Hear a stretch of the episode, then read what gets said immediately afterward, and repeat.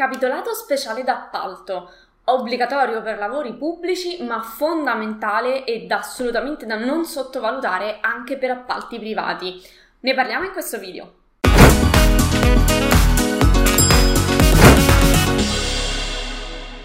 Ciao, sono Giada Capodilupo, architetto e docente titolare del centro di formazione Adar Architettura. Insegno a tutti i progettisti come risparmiare tempo ed essere più produttivi attraverso l'apprendimento di competenze altamente richieste nel mondo del lavoro. Oggi ti voglio parlare di un documento fondamentale eppure estremamente sottovalutato, il capitolato speciale d'appalto, ovvero del contratto che regola i rapporti tra il committente e l'impresa eh, che di fatto va redatto, cioè lo redige il progettista, quindi ti troverai sicuramente magari a redigerlo tu, ma è fondamentale perché anche se non è obbligatorio per gli appalti privati, mentre invece lo è per gli appalti pubblici, eh, salva capra e cavoli e tutela il cliente, quindi ti mette anche eh, come tecnico in buona, in, ancora di più in buona luce nei suoi confronti perché fai vedere che hai a cuore i suoi interessi. Um, mi è capitato uh, per un cliente di preparare e redigere il capitolato speciale d'appalto che l'impresa che lui aveva scelto avrebbe dovuto firmare e l'impresa si è rifiutata di firmarlo perché dice noi non lavoriamo uh, così, lavoriamo sulla parola e così via. Allora, questo è un e fortunatamente poi il cliente ha a quel punto ha rifiutato l'impresa e ne ha scelta un'altra che ha, scelto, che ha accettato di firmare. Allora, perché diciamo le imprese sono un po' così, o almeno quelle che hanno la coda di paglia, perché invece ci sono imprese serissime che anzi uh, è una doppia, allora, un contratto è sempre una doppia tutela. Nei confronti di, di chi paga, si, chi paga si impe- quindi il cliente si impegna a rispettare eh, gli eh, le scadenze di pagamento. Dall'altra parte, chi costruisce, quindi l'impresa, si impegna a rispettare determinate scadenze. Il fatto è questo, se, se, se, se, sai di essere un'impresa poco seria che tende a fare un po' a ronzare le cose, un contratto ti rema contro. Mentre invece se sei un'impresa seria ed affidabile fai firmare un contratto che chiaramente di cui si discutono i termini, quindi non è che gli calano in testa i termini e via, le scadenze si decidono insieme, i termini di pagamento anche, quindi insomma è un, un qualcosa che va semplicemente a mettere nero su bianco quello che si è dialogato con l'impresa, eh? non è assolutamente un, un, qualcosa che un'impresa si trova calato dall'alto e basta, ma è fondamentale perché regola i rapporti e per un cliente, ma anche per il tecnico progettista, vedere come reagisce un'impresa quando gli si presenta un capitolato, un capitolato davanti è già un fondamentale indice di serietà, quindi già con questo capisci benissimo chi hai davanti. Fortunatamente il cliente che stavo seguendo in quel momento ha, eh, a quel punto ha, eh, ha, mandato via l'impresa, cioè non, non l'aveva, l'aveva, scelta però non aveva concluso ancora niente a livello di preventive e di cose, nel momento in cui ha visto che si sono rifiutati di firmare il contratto l'hanno mandati via e hanno scelto invece un'altra, un'altra ditta e meno male perché poi siamo venuti a sapere dopo da altre conoscenze che non si sono comportati per niente bene in altri lavori. Non sono assolutamente così e non voglio discriminare assolutamente le imprese abili perché ne ho conosciute di molto brave e serie, di contro ce ne sono anche alcune un pochino più truffaldine. Quindi diciamo che presentare un capitolato eh, è un, un, un ottimo setaccio, ecco, per capire chi si ha davanti. Adesso il capitolato fondamentalmente è ovvio che non lo redige il committente, a meno che non è un avvocato, non è un tecnico, insomma, eppure là comunque magari non è detto che si occupi di edilizia. Quindi il capitolato 9 su 10 ti troverà a redigerlo tu, anche se non è obbligatorio per gli appalti privati, io lo consiglio vivamente per evitare rotture di scatole. Detto ciò, premettendo che ci sono dei software che ti aiutano nella compilazione del capitolato, eh, che cosa che cosa deve contenere questo capitolato affinché sia un minimo valido ed, ed, impugnabile? Allora, innanzitutto si dividono le informazioni contenute nel capitolato in due parti, una parte amministrativa e una parte tecnica.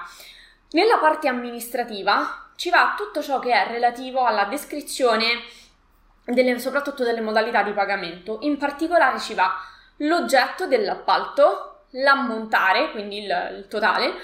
ehm, la modalità di stipulazione,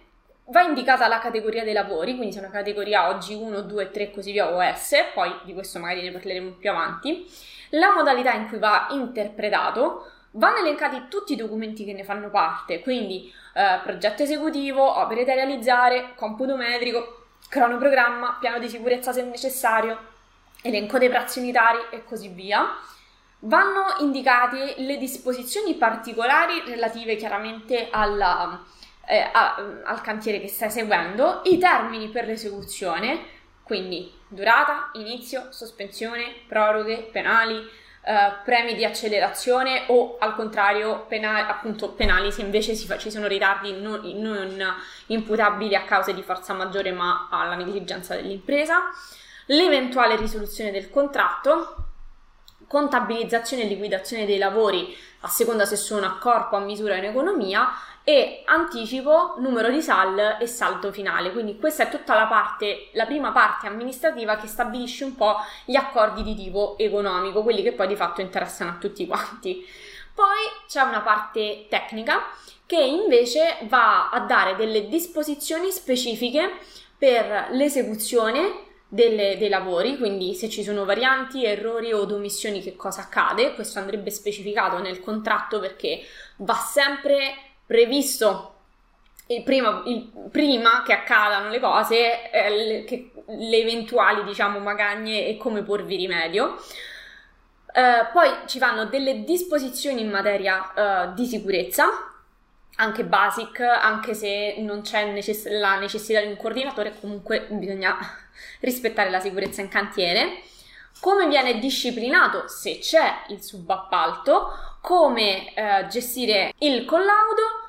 le specifiche di eventuali materiali o scelte architettoniche e la modalità di tracciamento dei pagamenti. Diciamo che queste sono alcune delle informazioni fondamentali che un buon capitolato speciale d'appalto contiene. E come abbiamo detto si divide principalmente in due parti, una prima parte amministrativa che determina pagamenti, scadenze penali o invece eh, premi di accelerazione e una parte invece tecnica che spiega proprio come deve essere redatto il progetto e come comportarsi scel- per quanto riguarda la scelta dei materiali e l'esecuzione dei lavori. Uh, un capitolato speciale d'appalto non va assolutamente sottovalutato. Come dicevo, ci sono dei software specifici che vanno a prendere tutti i riferimenti normativi, ma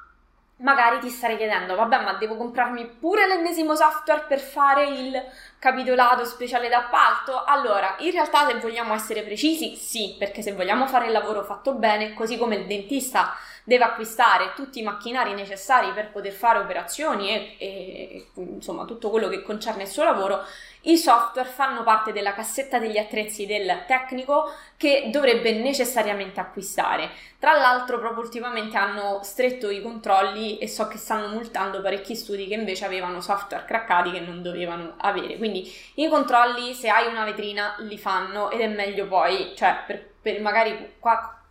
pochi soldi risparmiati perché soprattutto questi sono software che costano veramente poco, che magari hanno un pagamento una tantum, uh, ci si trova poi veramente in, uh, in guai seri. Uh, detto ciò, poiché capisco la difficoltà comunque in una fase iniziale di startup di dover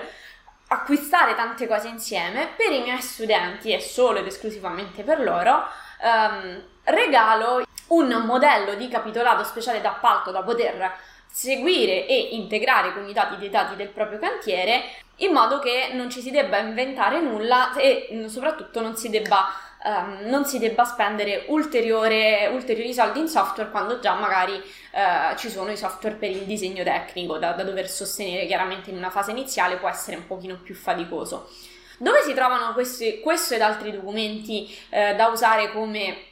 base per la propria professione all'interno del corso Cantiere 360 Documenti di cantiere che è prossimamente in uscita. Nei prossimi giorni usciranno tanti altri video contenuti riguardo proprio la documentazione di cantiere, quindi che cosa è essenziale, cosa non può mancare e che cosa devi conoscere per poter avviare il tuo cantiere. Nel frattempo, se hai delle domande, lasciami una, un commento sotto a questo video e iscriviti al mio canale, ovviamente metti un bel like a questo video per non perdere i prossimi aggiornamenti. Io ti saluto e ti do appuntamento al prossimo tutorial. Ciao!